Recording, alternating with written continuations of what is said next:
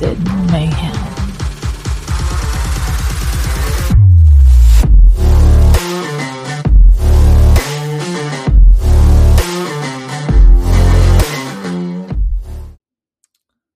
Hello, and welcome to Haunted Mayhem.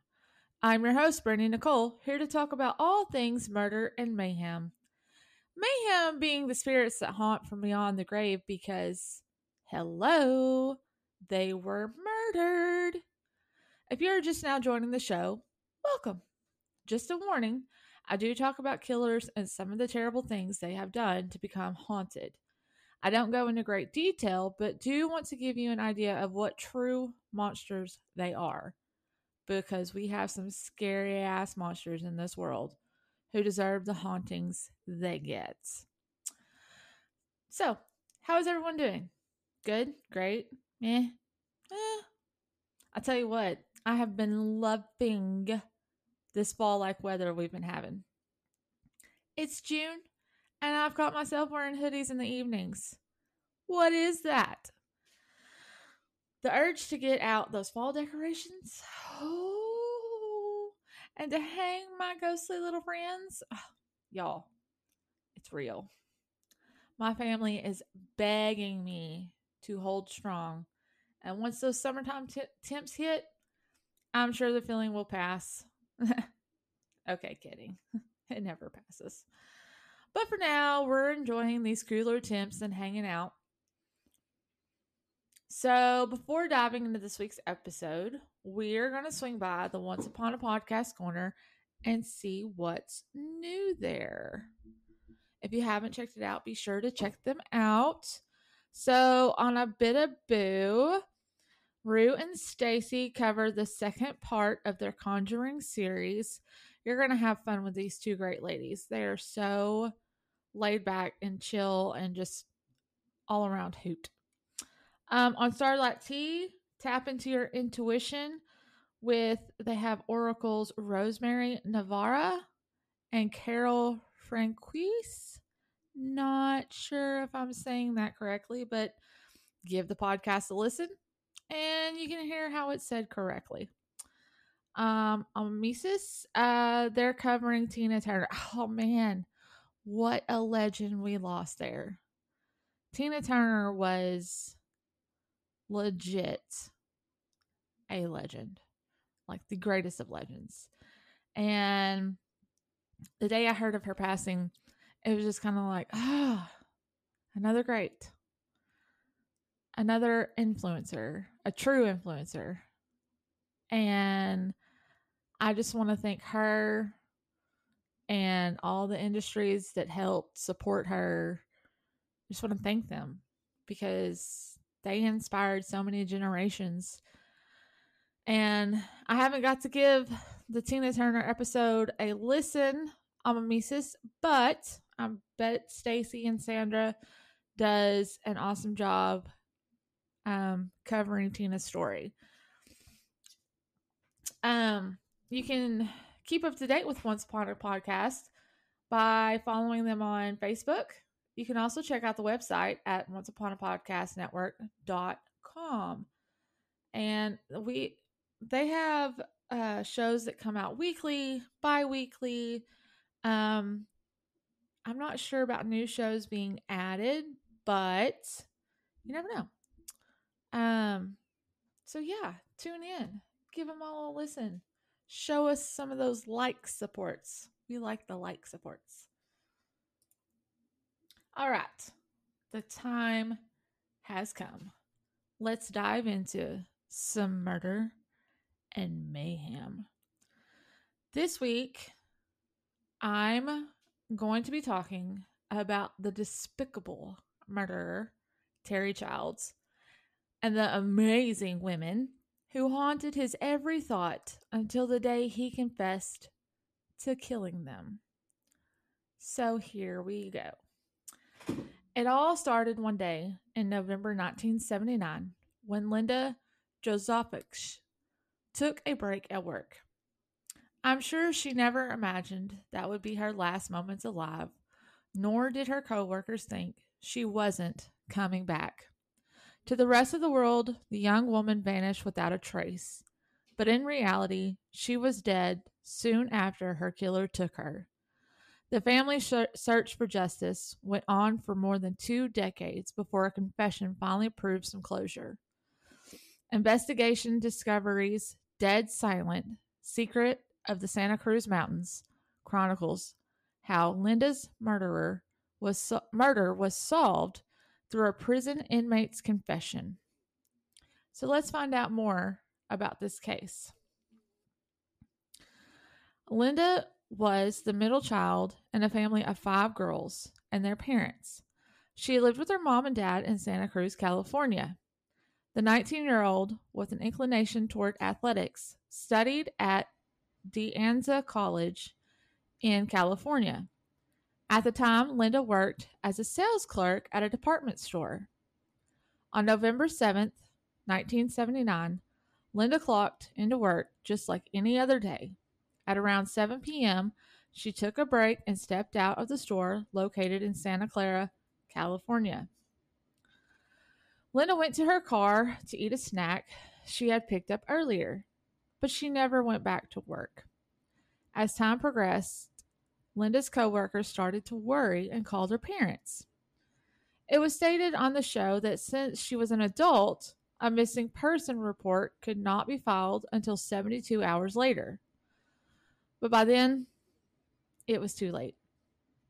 Linda was nowhere to be seen.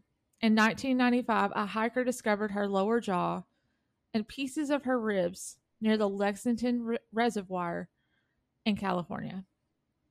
In 2004, almost 10 years later, her skull and upper jaw were found in the same area. After the missing persons report was filed, the police were joined by other volunteers in their search for Linda. But sadly, the efforts bore no fruit. Her car was found abandoned near a medical center in San Jose, California. The contents of her purse were found dumped on the floor. As days turned to years, the outlook looked grim. The hope of finding Linda alive dwindled, and when her remains were found about 16 years later, the authorities received confirmation of what they already knew. A few years later, in 1987, Terry Childs was convicted of murdering 17 year old Louise Segala. This conviction would lead to Linda's justice. So, who is this son of a bitch, Terry Childs? Eh, let me tell you a little bit about the piece of shit. Terry Childs was born on September 22nd, 1955, in Santa Clara County, California, into a family with six other children. He grew up in Aptos, where his father, Gary, worked as a bail bondsman. So, like, you know, he kind of grew up watching convicts and just people that do bad things daily. It's kind of like a normal daily life for him. Um, I personally don't know anybody who does bail bondsman, but I'm sure it's not all fame and fortune as Dog's Bounty Hunter makes it look. And, you know, growing in that up in that life can be kind of traumatizing. Um, during his teenage years, Childs began to use a variety of drugs and alcoholic beverages, and by early 1970 had his first arrest for robbery. In subsequent years, he dropped out of school and would frequently spend time in jail for a variety of crimes, but was often given light sentences. I wonder, like, I wonder if his dad was his bail bondsman. Like, woohoo, accomplishments. Yay, son. Anyway, going to hell. Uh, he shared this trait with several of his brothers. You know, maybe it was a family thing. Maybe they just, you know, hey, daddy give me the hookup, bro. By 1985, Childs was known to the locals as a jobless drug addict who showed possible signs of mental illness. Why did you not report it? This is a thing. This is what we talk about over and over in the news, people. Mental illness. It's a real thing. It's not nothing to be ashamed of. It's not the other person's fault. When it becomes a fault is when you don't take care of the problem. Or if you see someone who has a problem, but maybe they don't understand it and you don't report it or like bring it to their attention and something happens, then it's a fault. There is no shame in mental illness. It's no different than cancer. You gonna shame somebody for having cancer? I mean, I'm not. Am I gonna shame somebody for having a mental illness that they have no control over? No, no, I'm not. I'm gonna suggest they get the proper treatment so nothing bad happens. Let's get it together. It's okay. Moving on. So, you know, Childs leads a life of crime. He's in and out. He's his dad. Let's just say his dad is bail bondsman. How I mean family traits. Hey, Daddy O, here's you a job. So his brothers are criminals. He's a criminal. He's in and out. He's a jobless drug addict. Signs of mental illness. You know this is a recipe for disaster. And that disaster begins to unravel between 1979 and 1985. And it is in 1985 when it all starts to fall apart for him. Thank God. Because if it hadn't started falling apart, who knows how long this crazy SOB would have kept killing.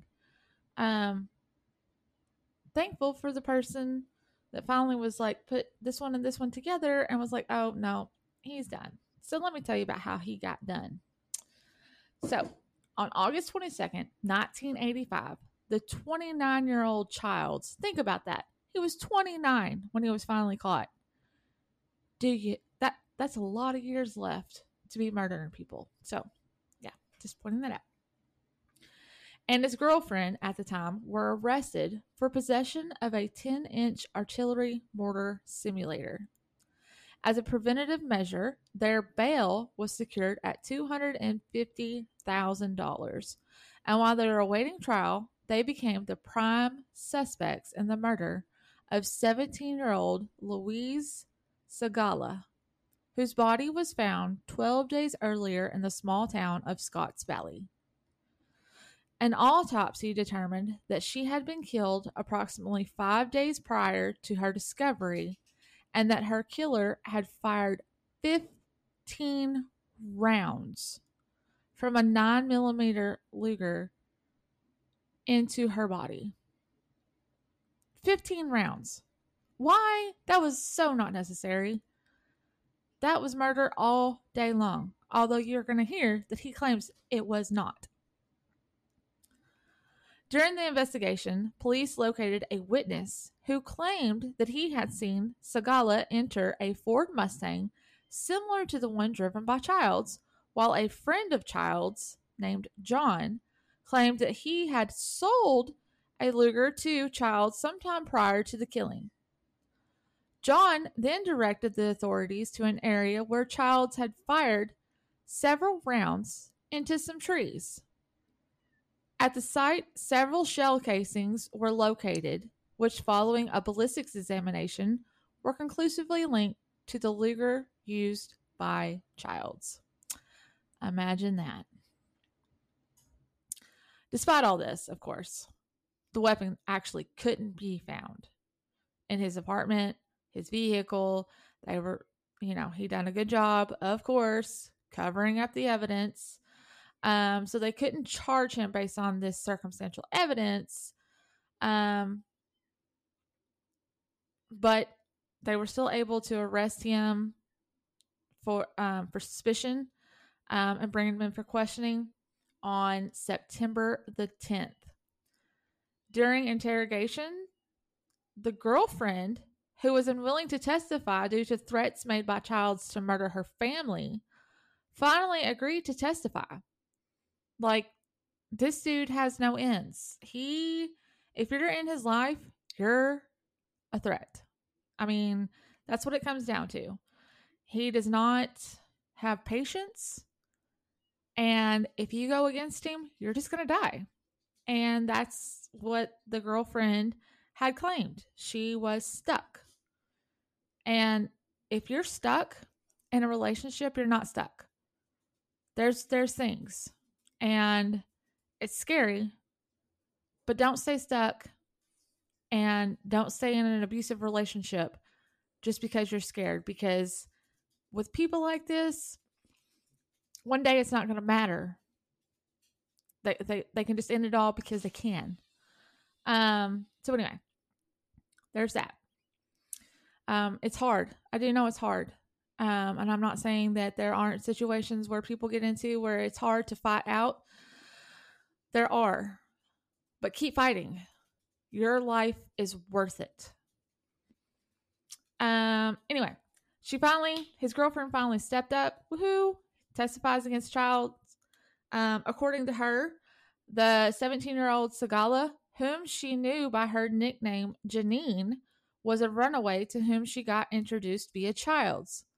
She had lived with them for several months at their apartment, and a few days prior to the murder, Childs informed her that he planned to kill Segala because he suspected that she was an informant who was going to snitch on him for robbing the Pasatiempo Inn with friends John and Ron in July 1985.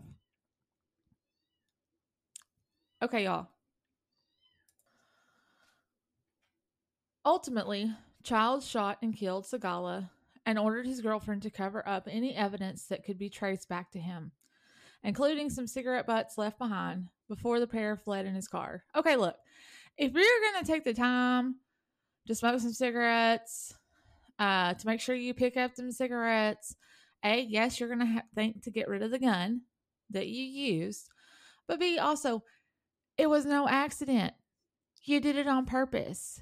And let's think back to that whole he was paranoid and thought she was an informant. She was a runaway. So in March 1986, after the preliminary investigation was completed, the criminal case was sent to court. In early a- April 1986, under the terms of the plea deal, some of the charges against Child's girlfriend were dropped and she was given a sentence of five years in the women's correction system. On January 15th, 1987, Terry Child's trial began. And it was like a long, drawn out process. You can watch about all of it on the documentary. Um, but Childs argues that uh, he it was an accident.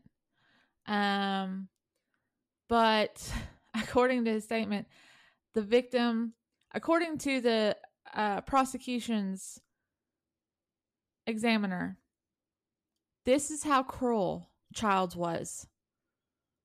The victim, who had been shot 15 times, had first been shot in the arms, thighs, and abdomen. She was still alive for over 15 minutes and was trying to crawl away before Childs fired one final fatal shot that hit her in the head. How is that accidental? I'm sorry. It's not. Um Childs was of course later convicted and on February 4th, 1987, Terry Child was found guilty of the murder via jury verdict, after which the court sentenced him to life imprisonment with the right to parole, after serving at least 41 years of his sentence. Um, reportedly, okay, here's that bright and shining awesomeness that is Child's. In a fit of anger, he asked a friend, and I would be checking these friends of his out too. I'm just saying they need some mental evaluations if they were going to try to help him pull this off. he asked a friend to smuggle a Uzi so he could shoot up the courtroom. What? Don't shoot up the courtroom. So yeah, I'd be looking into those uh those friends. So how does this all circle back around to to Linda? Well, it's because of this trial and this conviction from a, a life of crime as a kid, a teen, to the beginnings of his murders in 1987, uh, or 1979, excuse me, to his uh, conviction in 1987. Um, that leads to the discovery of Childs ultimately confessing to 12 other murders. And why is that? You guessed it. He was being haunted by every woman he had ever killed until he confessed and their names crossed his lips. Um, and this was the case with uh 19 year old Linda Josevich. Um, she, you know, she went missing. Da da da. Found her, you know. Um, he made a plea bargain to not be moved into solitary confinement because he kept getting into fights. Because you know, he's he's killed, he's been in, in and out of jail, he's done all this stuff, but he hasn't learned his lesson. So even though he's not getting out of jail now because he's been convicted of murder, he gonna keep fighting. The bro can't stop. So they're gonna be like, okay, that's it. We're done with you. We can't kill you because you know California has a ha, has the no kill law. Um, which you know, have you ever thought about maybe like I don't know other forms of punishment? I don't know. I don't know. The whole justice system, it could be an argument all day long. So we're not going there. But they were going to move him to a, to uh, Seattle, Washington. Um and he didn't want to go because they were going to put him in confinement by himself. Well, he can't fight nobody that way, um, except for himself, and apparently he does that all the time. So he made a deal, and um, he started talking about all of the murders that he had committed, including Linda's. Um, Childs had claimed to be remorseful about the murder and expressed his desire to contact relatives and ask for forgiveness. Bro, don't even be calling me. That's how I'd be. Do not call because that's going to be the worst phone call of your life. I promise you. Uh, so in 2008, he was convicted of Linda's murder and sentenced to another life term without the chance of parole. Uh, in 2016, Childs contacted the Santa Clara County's attorney's office again to admit to two more murders, both of which occurred in Aptos, the October 11, 1984 killing of 28 year old Joanne Leslie Mack, and the February 3rd, 1985 killing of Christopher Hall. He claimed that after he had convinced Mack to enter his car, he took her to Seascape Beach where he tied her up and beat her to death. As for Hall, a longtime associate of Childs, who was found dead in San Lorenzo Park, he was killed because he had failed to pay drug debts. Childs would also admit responsibility for the murder of his father's third year, 30 year old fiance, Penny Rickenbacker, which honestly, you know, his crime his the first time he killed somebody it was because he got mad at his mama. Like they got in a fight. He left and by the time he ran into his first victim he was so mad at his mama that he killed this girl. Okay? So you're gonna tell me that he ain't that there ain't a chance that he might not have killed his father's fiance who wasn't his mother? I mean, if I'm pretty sure I could call that a, you know, dead giveaway. But um her death had been ruled a suicide. Um and and in the child's household on June 11, 1974. At the time, Terry, his father, and two brothers were in the house, and all of them claimed that they had been asleep when Rickenbacker killed herself. Despite his confession, this particular claim was not investigated further due to lack of evidence, which I get it. You have to have evidence.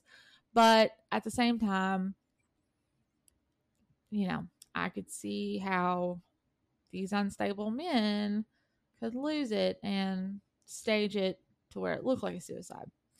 Um, in early 2017, Childs pled guilty to the murders of Joanne Mack and Christopher Hall, after which he was given two more life terms without the possibility of parole.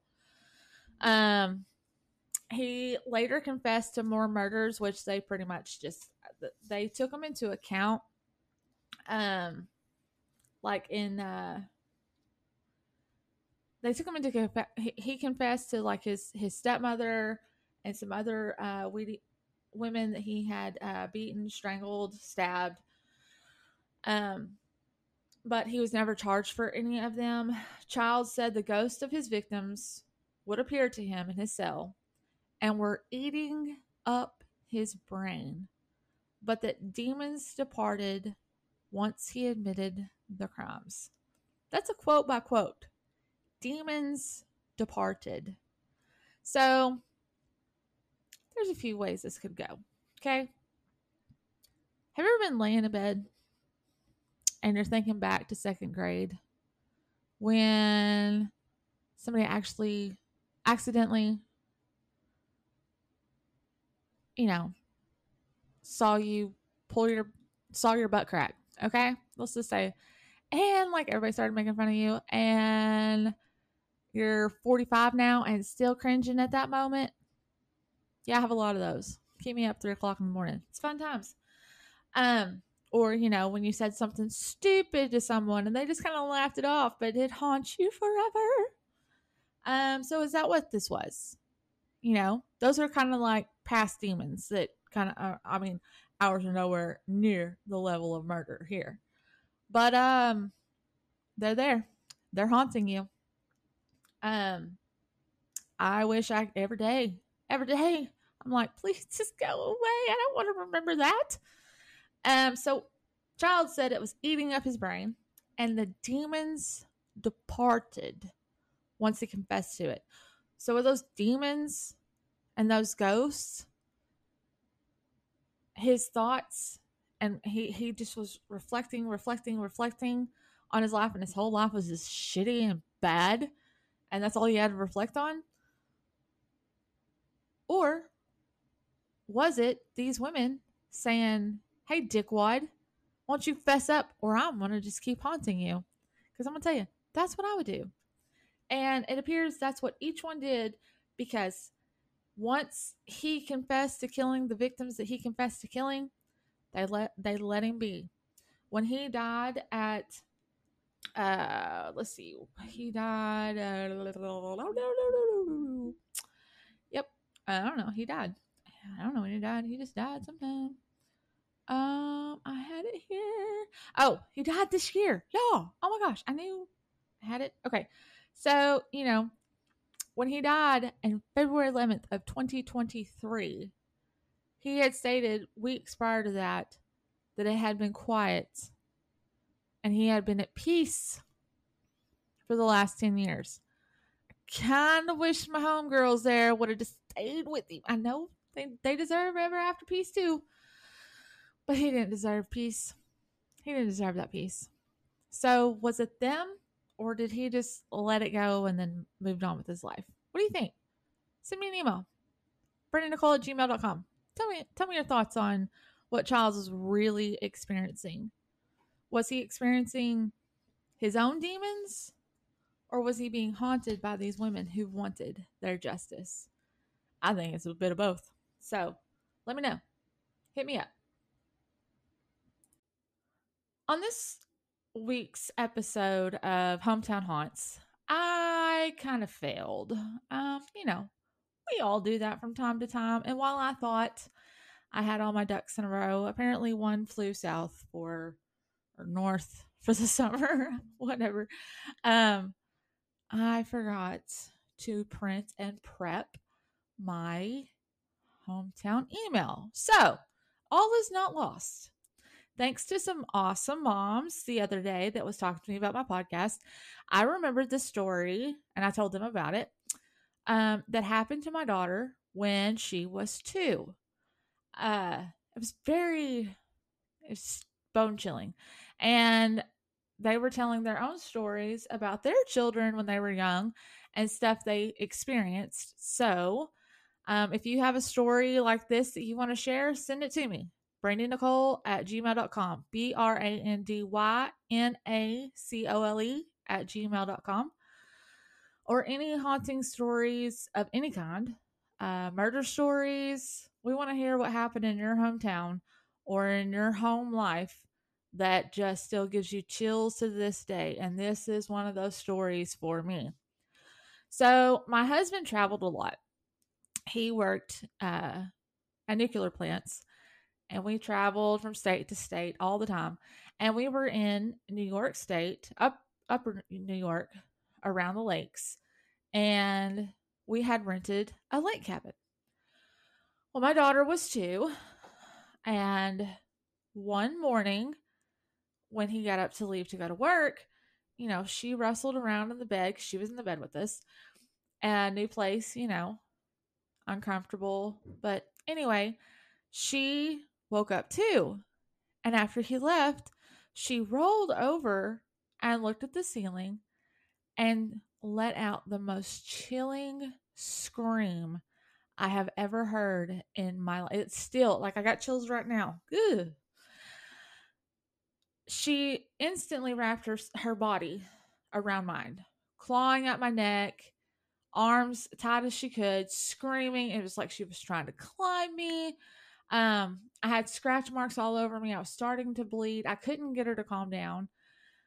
I was like, I have got to get up and, and you know, see if I can like rock her, you know, do something, walk her around. Started to get up. She looked from the ceiling to the floor and before I could put my foot on the floor, she screamed even harder and dug her nails even deeper and said, Mama, no. I didn't know what to do. So I sat back down on the bed and I was holding her and I was trying to get her to hold still. I called my husband and I was like, I don't know what's wrong with this child, but like, we may have to like take her to the hospital.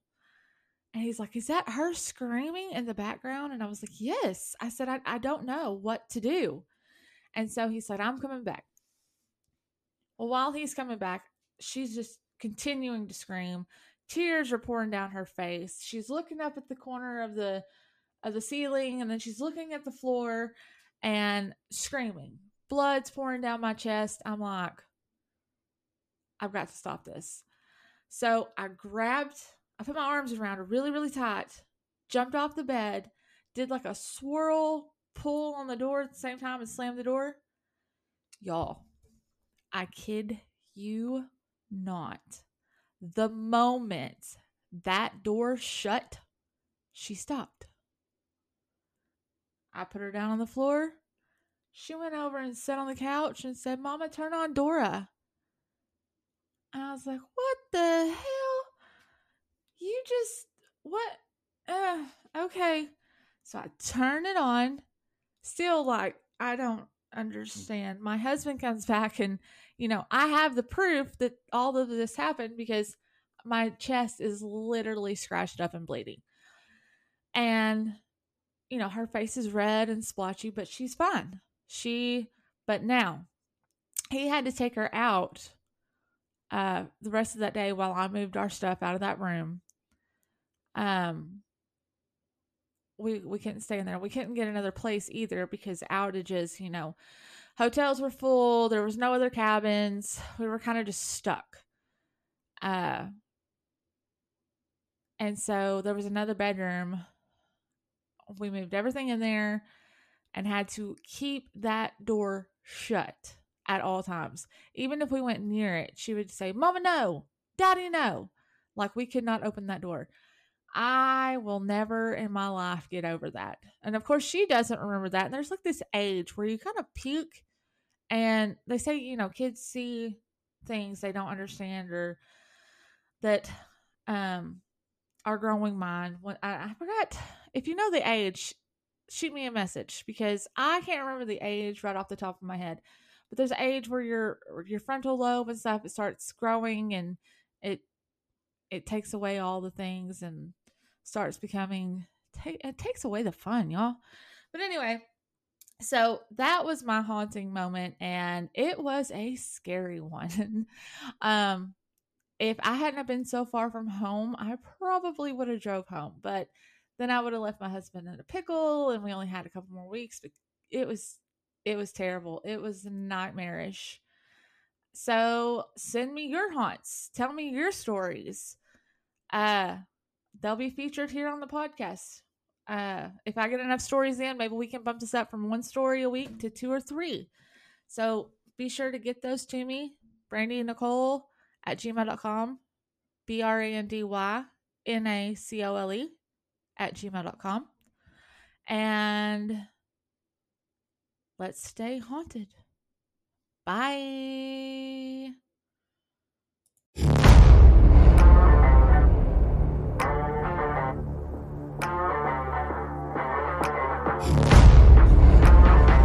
Haunted Mayhem.